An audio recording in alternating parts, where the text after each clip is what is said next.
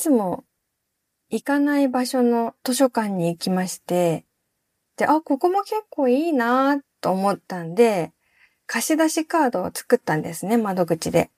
そしたら、隣のカウンターでお姉さんが本を借りようとしていて、その本をカウンターの人に渡すときに、これすっごく面白いんですよ。アニメ化もしてますし、ってめちゃくちゃキラキラ熱弁してて、多分それを言いたいから自動貸し出し機じゃなくて、わざわざカウンターに持ってきてるなって感じで。でも図書館の人も忙しいから、はあ、みたいな、もう割とっていうかちょっと冷ための反応で、でもさ、熱弁してるからさ、隣の私はすっごい気になって、そんなに面白いのって思って、体をこうちょっと不自然に反らせたりしながら、本のね、こう表紙を覗き込んじゃいました。なんかね、異世界のグルメみたいな、そういう字がね、かろうじて見えましたけど、お姉さん、係の人は興味なさそうだけど、隣にいる私がすごい気になってます。藤岡みなみのおささらナイト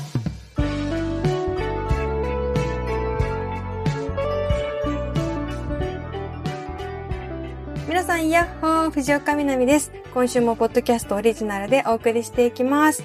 ハッシュタグは番組本編と同じ、おささらナイトをつけてつぶやいてください。ちょっとね、この話をすると、いやー、藤岡、心狭いなーって思う人と、いやー、わかるわーって共感してくれる人、どちらかに分かれるような気もするんですけど、一緒に暮らしている義理のお母さんとのやりとりで、最近めちゃくちゃ暑いじゃないですか。で、その日も35度超えてて、5分外歩くだけでももう帰りたいってなるぐらいしんどい危険な暑さの日ね。そんな暑い日に70代の義理のお母さんが一人で買い物に行って、で、左手に5キロのお米が入った袋、そして右手には牛乳、飲むヨーグルト、でかい蜂蜜の瓶、キャベツとかも、そのお米と同じぐらい重い袋を反対の手にも下げて、両手に10キロみたいな感じで帰ってきたんですよ。それも昼の12時とか一番暑い時間ですよ。ええー、と思って、ただでさえ最近はもう散歩もね、時間を考えて早朝にしたり減らしたりしてるのに、こんな一番暑い日の一番暑い時間に一人でちょっと遠くのスーパーに歩いて行って、両手に5キロの袋下げて帰ってくるとか心配すぎて、ちょっとフラートしてるし、しかも私もネットスーパーでその日ちょうど注文してたんですよ。で、この後お米も家の前に届くっていうタイミングで、いやー、これ先に言って欲しかったなーと思って、、先にさ、買い物行ってくるねとか、お米買うよとか言ってくれたら、こんなわざわざしんどい目、危険な目に合わせなくても済んだのにと思って、でそれを結構言っちゃったんですよ。いや、先に言ってほしかったよ、みたいな。うん、そんなしんどいこと一人でしないでよってこう言っちゃったんですね。で、重いものを持たせたっていうのもすごい心配だし、あとは後悔ですよね。私がもっとちゃんとしてればっていう、私が米を切らしてしまっていたっていうのも、あと一日早く注文してれば、こんなことをさせずに済んだのに、ああ、でもちょっと忙しいしさ、そんな、すべてがすべて完璧にはこう手が回らなくもあって、でもかなりもやもやしちゃって。私だけの判断だったら、まあお米切れてても、一日ぐらいね、なくてもさ、麺とかもあるし、大丈夫って思えるんですけど、米がなくなったら、その、義理のお母さんが自ら買いに行っちゃうっていうことがあるから、私が思ってるタイミングより、いつも先取りして何かやっておかないといけないっていう、ちょっとそれが大変な時があって、結構プレッシャーでもあるんですね。でさ、別にさ、いや、でも本人がいいって言ってるんだから、買ってきてくれてありがとうでいいじゃないっていう話でもあるんだけど、私はなんか、その完璧主義なのか、なんか、いやー、こうしておきたかったとか思っちゃうと、やっぱ気になっちゃうとこもあって、良くないんだけど、いやー、本当に生活で結構そういう場面があるんですね。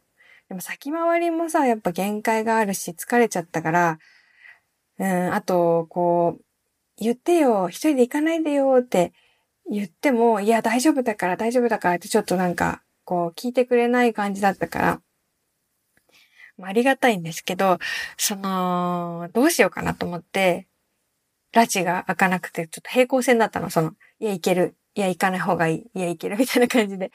うんじゃあ、分かった。今後、米は私の仕事にしましょうっていう、言ったのよ。米はなくなったとしても、これから買わないで。私がやるから。うん。他はまあ、いいとして、買い物に行くのも別に、ね、いいとして、米だけは私がやる仕事だと思っててねってこう約束したんですね。だから、ああ、わかった、そうしようってこう、お互い納得して、あ、これでちょっと自分も安心だなって思ったんですよ。うん。まあね、お母さんもさ、その、わざわざいちいち毎回なんか買ってくるよって言わなきゃいけないっていうのもさ、大変じゃない？自分のタイミングで買い物行ったりしたいと思うし、うん、買い物楽しいからね。ただ米を持ってそんな遠いとこから歩いて帰ってくる必要はないじゃないですか。うん。で、これを約束したから、もうこれで解決したと思ってほっとしてたんですよ。そしたら、その2日後、またお母さんが買い物に行ってくれて、今度は2駅ぐらい離れたお店にリュックを背負って行って、そのリュックに食材を入れて帰ってきたんですね。で、何を買ってきてくれたのかなと思って、で、手伝ってって言われたからその玄関でリュックを受け取ったらまたむちゃ重いのよ。いやいや、何何何っていう、重い重い重いと思って中見たら、2キロの豆と3キロのもち米。米？米じゃーんと思って。米、米来たーと思って、もうお米は私が買うって約束したよねって言ったら、でもこれはもち米だからって言われちゃって。法の抜け穴だよね。もう、米はダメ。でももち米はダメとは言ってませんみたいなとこ、一休さんみたいなさ、トンチでくぐり抜けてきて、ああ、そこまでして米を買ってくれちゃうって思って。私がもし、もち米も常備してたらこんなことにはならなかったって自分を責めちゃうんだけど、心配なので。でもこういうことって結構さ、あちこちで起こってるんじゃないかなって思うんですよ。ね。あのー、私の世代よりもさ、もっと根性もあるし、世代って言ったらあれだけど、私よりも、そう、もっとしっかりしてるし、根性もあるし、その、米届けてくれないかなとか思わずに、頑張って自分で行こうって思っちゃうんですよね。で、家族のために役に立ちたいっていう思いも私よりすごくお母さんの方があるし、もう本当にありがたいでしかないんだけど、やっぱ心配なので、心配しすぎず、次はいち早くいろんな種類のお米を、赤飯とかも家に揃えておきたいなと思っています。では、コーナー行きましょう。今週も皆さんからのね、メール投稿を、あの、募集してるんですけど、今月は空風コラボスペシャルということで、いろんなコーナー当て、普通のお便りでもいいんですけど、いろんなコーナー当てのお便りの最後に、明日の朝ごはん何食べるという質問にも答えていただくことで、えー、明日の朝ごはん何食べるステッカー、めっちゃ可愛いパンダのね、あのオリジナルステッカーを、あのー、抽選で差し上げてますということをやっております。じゃあ最初のコーナー。持ち寄りボキャブラリー皆さんが家族や友人、または自分の中だけで使っているオリジナルフレーズを教えていただきまして、私も使いたいよというコーナーでございます。みなみさん、おささらスタッフの皆さん、おささらリスナーの皆さん、イヤホー、ヤホー、おささらネームドバイマトリョーシカです。みなみさん、お誕生日おめでとうございます。このメールは8月9日の午前中にしたためております。南さんの一年がここからまた平和で、縄文で、タイムトラベルで、パンダで、家庭菜園で、ラジオで素敵なものになりますように。持ち寄りボキャブラリー、自分の住まいの近所では3頭の豆柴が一緒にお散歩しているんですが、その3頭ともお尻がプリップリなんです。みんなプリップリだな兄弟なのかな親子なのかなと考えているうちに、自分の中にお尻プリテンダーズという言葉が生まれてきてしまいました。そうです。これが記念すべきお尻プリテンダーズ結成の瞬間です。それから、その3頭のお散歩を見かけるたびに、お、お尻プリテンダーズだプリプリプリプリ と心の中でエールを送っています。さて、明日の朝食は YouTube で見たやつ。長めのウインナーの中心に切れ目を入れて、そこに卵を流し込んで、ウインナーの中心に目玉焼きができるやつを作って食べるぞこの食べ物こそ名前がわからないので、命名して、持ち寄りボキャブラリーに投稿すべきでした。というメールありがとうございます。ほんとなんでなんだろうね。豆柴のお尻ってなんであんなプリプリなんだろうね。もう歩くたびに、プリンプリンプリンプリンプリンプリン、1、2、1、2、右、左、右、プリ、左、プリってなってるよね。お尻プリテンダーズっていう名前最高だと思います。うん、デビューしてほしい。お尻プリテンダーズ、サードアルバム。あ素敵な。なんかさ、名前がつくと、このシーンがより、なんか浮かびますよね。不思議だよね。なんか、命名するってことは。あと朝食ね。これ私もたまたま最近さ、どっかで写真見たんだけど、これハート型のやつじゃない？違う？違う？ハート型になってるやつを見たのよ。やってみたいな。なんか、ウィンナーの中心に目玉焼きができるやつなんて名前にしたらいいんだろうね。ウィンナーの中心。うーんあ、なんか、これはと逆サンドイッチ。あ、違うか。サンドイッチだったなんかさ、ウインナーってさ、どっちかっていうと、挟まれる側じゃん？挟まれる側が囲んでるっていうことだから。ウインナー要塞とかでもいいかもね。うん。卵をこう止めるわけだから。うん。続いて、ドジの同人誌。皆さんのドジ話を集めて同人誌を作ることが有名なコーナーです。おささらネームタラノスケさん。こんばんは、みなみさん、スタッフの皆さん、こんばんは。毎週楽しい放送ありがとうございます。こちらこそ。ドジの同人誌に投稿します。先週入院するために朝9時にタクシーを呼んで病院に向かいました。片道7、8分で受付指定時間の9時30分には余裕を持って到着したんですが、必要な書類を入れた封筒を自宅に置き忘れていることに気づきました。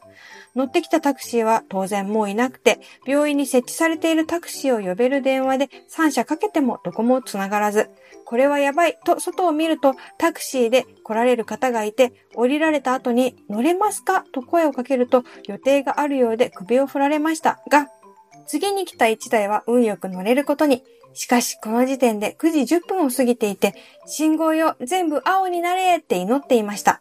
そして書類を持って再び病院に着いたのは9時32分。2分遅刻してしまいましたが、手続きは無事に行えました。本来なら片道1300円ぐらいで済むはずが、結果4000円弱かかってしまうという痛い出費。入院中に読もうとした漫画や小説はしっかりカバンに入れていたのに、肝心なものを忘れてしまうとは。そして退院後にタクシーを呼ぼうとしたらバスが止まっていて、ルートを見ると自宅近くに止まることを知り乗ることに片道200円でした。そして明日の朝食は今晩作ったカレーを食べます。朝しかやりませんが、温かいご飯に冷たいカレーをかけるのが好きです。わー、お疲れ様でした。入院、退院すべてお疲れ様でした。そしてこれはきつい。1300円と言わず200円でいけたのかーこれは、まあまあまあまあまあまあまあ、ね、あのー、ね、病人だから、うん、タクシーを使っていいっていうのもあるけど、その、バスで揺れるしね。けどね、これはね、そっか、悲しい話だな。なんか、真面目な方なんだろうね。私もそうなんだけどさ、遅刻とかがさ、本当にさ、できないのよ。なんていうのかな。遅刻する自分が許せないし、遅刻1分でも2分でも遅れた時に、心臓がギューンってなるのよ。怖くて。だからこのタクシーで、ああ、遅れるかなどうかな信号よ全部青になれって祈ってるところ想像するとすごいわかるというか、この時の焦りとかってめっちゃわかるなって思いました。こういう時にさ、なんか、まあ、なんか、時間過ぎても大丈夫でしょうって思えるようになりたいなーってね、思った。でもなかなかさ、そういう自分の性質って変わらないよね。とにかくお疲れ様でした。そして、カレーを食べるということで、きっとね、あの、入院中の病院食は、まあ、体のために言ってみたら味気ないものが続いていたかもしれませんが、カレーを食べられるようになってよかった。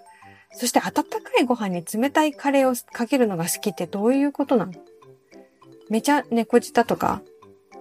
冷たいカレーって逆に美味しいとかあるんですか？いや、これはね、やろうと思ったことなくて、その、もうちょっと詳しく聞きたいのよ。何が、どういう部分がいいなって思うのか。だって、どちらかというと逆だな、私は。冷たいご飯に温かいカレーならいいかも。だってさ、カレーあちあちで、で、そのご飯を、いや、どっちもどっちかな、これ。カレーってなんか究極の選択ありますけど、その、有名な。でも、これはこれで究極の選択ね。冷たいカレーか、温かいご飯か。そうでもないか。続いて、純喫茶南はい。ここでは本編で読み切れなかったお便りなどなどをまったり読んでいきます。カランコロン。いらっしゃい。今日の飲み物は、そうだなまあ、山ぶどうスカッシュです。山ぶどうスカッシュってさ、なんであんなに美味しそうなんだろう。ぶどうスカッシュじゃダメなのよ。山ぶどうっていうところが、なんか、美味しいのよ。多分同じ味してても、ぶどうスカッシュ、山ぶどうスカッシュだったら山ぶどう選んじゃうというか、わかる？一通目、おささらネーム、ポルティ275さん、深川市45歳。みなみさん、スタッフの皆さん、お晩でございます。お晩でございます。おささらリスナー皆さんのおささら会談、大変興味深い話で、すごくいい回でした。これはあれですね、本編のメールテーマが2週目のおささら会談スペシャル。今週の怖い話。先週の放送で自分のちょっと不思議な妖怪スリッパ隠しの階段を読んでいただいた直後です。同僚から一通の LINE。あなたですねバレました。怖いなー、怖いなー。明日の朝ごはん、白米にソーラン漬けで行こうと思います。これから米研ぎます。これは怖い話ですね。しかも、先週のメール なんかごめんなさいですよね。いやー、メールを投稿したら、あなたですねって言われたっていう怖い話。これはさ、恥ずかしいよね その別に恥ずかしい内容じゃないし、メールを送ることも恥ずかしいことじゃない。なんなら誇ってほしいぐらいのことなんですけど、なんか見つかると恥ずかしい気持ちはわかります。あとさ、ソーラン漬けって有名？ソーラン漬けのこと全然知らないんだけど、ソーラン漬け知らなくて、想像で言っていいですか？ソーラン漬けは、多分漬物だよね。で、ソーランって言われたら、ソーラン節しか思いつかんのやけど、ソーラン節に関係ある漬物でしょ？まあ、ソーラン節の節を取って、鰹節がついた何か昆布の漬物。ファイナルアンサー。合ってる？全然違う？だよね。続いて、おささらネームまっこしゃんさん。さて、私の怖い話ですが、怪談話でも不思議な話でもなく、やけど虫の話です。名前がいかにも怖いのですが、見た目も黒とオレンジの縞模様で、毒持ってますよ触ると危険ですよ的な感じです。決して刺したり噛んだりするのではなく、体液自体が有害物質で、触ったり付着するだけで水ぶくれのような皮膚に炎症が起こるのです。知り合いの職人の方がその虫を知らずにペチッと潰してしまい、足から腰あたりまで火傷のようになってしまったようなんです。水気のある草むらに生息し、家の中にも侵入してくるそうなので、南さんもギャラクシーボーイくんもくれぐれも気をつけてくださいね。楽しい夏の思い出がいっぱいできますように、南さんより一日早く無事誕生日を迎えられた獅子座の大型男子より、おー、おめでとうございます。8月8日？おー、近いですね。うん。なんかさ、誕生日近い人ってさ、ただそれだけのことなんだよ。ただ、それだけじゃん。ただの偶然だし、別になんてことない。他の人にとってはなんてことないんだけど、近い人同士って、すごいただならぬ親近感ありますよね。うん。どこからどこまでかな？私8月9日生まれなので、7月、1日、1日は親近感あるね。9から1週間で16、17、18、19まで親近感あるね。でも20ってなると、ちょっと離れるかも。私の誕生日親近感範囲は、8月1日から8月20日です。そんな情報いらんって。なんで私も今宣言したのかよくわかんなかったけど。うん。さあ、それで、やけど虫ね。やけど虫知らなかった。しかもこの知識が本当になくて、なんだ、噛むとか触るとかじゃなくて、体液が有害物質の、しかもこんなに広範囲で腫れちゃうぐらいの虫が存在するって知らなかったから、やっぱ知ってるのと知らないの全然違いますよね。今聞いて私はすごく得した気がします。今後、気をつけてみるね。後で検索して写真も見てみる。あの、オレンジと黒のしましま。獅子座の大型男子さんありがとうございます。獅子座の大型男子さんって別にあれ名前じゃないよ。ラジオネームはマコシャンさんですよ。はい、次のメール。ラジオネームミルクプリンさん24歳女性の方。南さんこんばんは、こんばんは。先日久しぶりに母と二人で近くのアウトレットモールに買い物に出かけました。たくさんのお店を見て回り、塩レモン味の焼肉のタレ、いちごあんバタージャム、瓶に入ったアップルサイダー、紫色の北欧柄の可愛い靴下などを買い、お腹も空いたのでフードコートへ。どれにしようか迷いましたが、ゆず塩ラーメンと冷やしぶっかけうどんを注文し、母と半分ずつにして食べました。帰り道に私の好きなキャラクターのエコバッグのガチャガチャがあり、狙っていた柄のものをゲットあー、今日は本当に楽しかったなーと、ホックホクな気持ちになり、よかったよかった。帰宅後しばらくして午後7時、夕食を作り終え、家族と食卓を囲んでいると、急な腹痛トイレへ急行、お腹を下したのです。その後、3回の波を乗り越えてなんとか事なきを得ました。原因はいくつか思い当たります。外食なんて滅多にしないのに、脂っこいラーメンを食べたからか、ちゃっかりデザートに食べた牧場のソフトクリームか、はたまた今日は油を取りすぎたからと思って飲んだ糖と脂肪の吸収を抑えるという食物繊維入りのペットボトルのお茶か。幸と不幸は交互にやってくるということわざの家福はあざれなる縄のごとしって本当なんだな、と思った一日でした。南さんも食あたりにはお気をつけください。さて、明日の朝食は何も食べたくないと言いたいところですが、熱中症が怖いので、パウチに入ったゼリー飲料を摂取したいと思います。うわー、最初はさ、私もウキウキでメール読んでたんですよね。塩レモン味の焼肉のタレ、いちごあんバタージャムってなんか、なんて素敵なんだろうって思いながらさ、読んでたんだけどさ、最後もうちょっと、聞いてて辛くなっちゃう大変でしたね。あ、でもこの、お茶、うん。どれもかな？一個の理由とかじゃなくて、積み重ねなのかわからないけど、大変でしたね。これさ、お腹痛すぎて大変だったエピソードってさ、全員持ってるでしょ？一人一つぐらい。持ってません？